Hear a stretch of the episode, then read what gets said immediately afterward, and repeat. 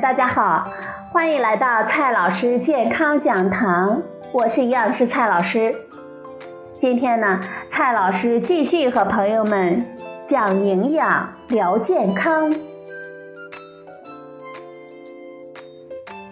今天我们聊的话题呢，是孩子们喜欢吃的功能糖。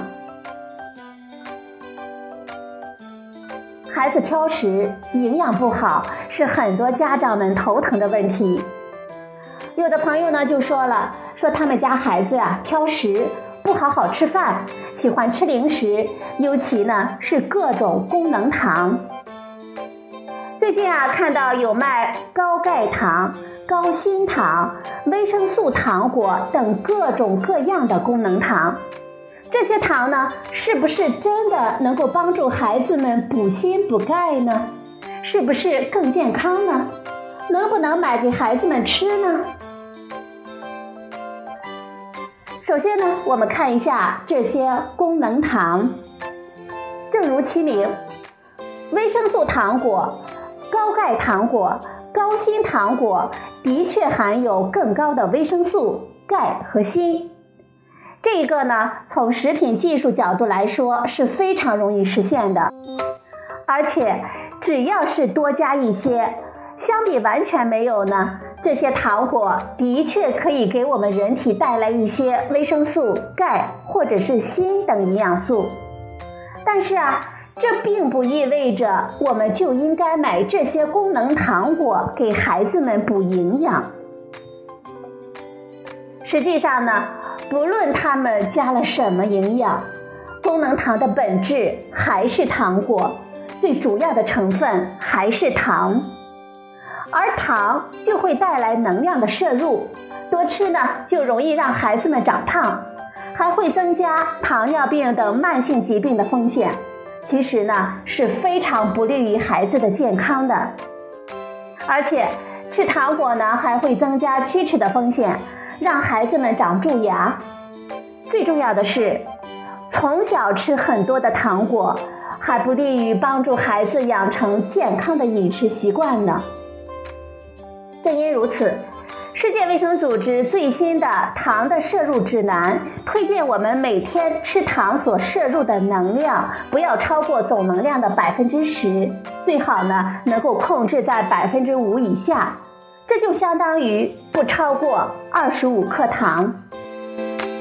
有数据显示呢，当前功能性糖果的消费量日渐增多。市场上常见的功能糖有各种维生素的糖果，以及添加了各种营养补充剂的糖果，比如说呢，刚才我们说到的高钙糖、高锌糖等等。不过呀。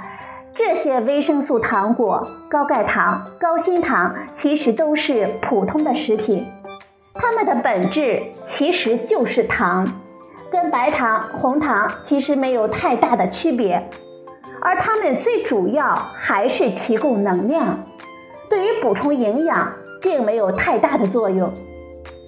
实际上，在食品科学领域的确存在功能糖，但是。可不是这些所谓的维生素糖果了，高钙糖或者是高锌的糖果。在食品科学领域，功能糖其实就是指功能性的低聚糖、功能性膳食纤维、功能性糖醇等几种具有特殊生理功效的物质的总称。这其中，功能性低聚糖属于寡糖。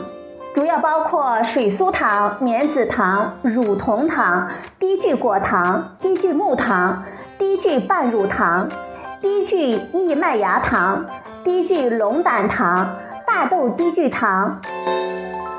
由于我们人体胃肠道内没有水解它们的酶，因而呢，它们不被我们消化吸收，而直接进入我们的大肠之内。这种特性使得它们可以优先的为双歧杆菌所利用，是双歧杆菌的增殖因子。所以，市场上这些维生素的果糖、高钙糖、高锌糖，大多都是披着功能糖的外衣，在欺骗我们消费者。朋友们呢，还是不要盲目的购买了。购买的时候呢，千万要注意看清楚它们的马甲是什么。最后呢，提醒我们消费者：第一，要学会看营养标签，看看这些糖果的主要成分到底是什么，警惕分辨功能糖的马甲。第二呢，目前市场上的功能糖还是太混乱了，朋友们呢最好不要盲目的购买，最好呢不要给孩子们吃。好了，朋友们，今天的节目呢就到这里，谢谢您的收听，我们明天再会。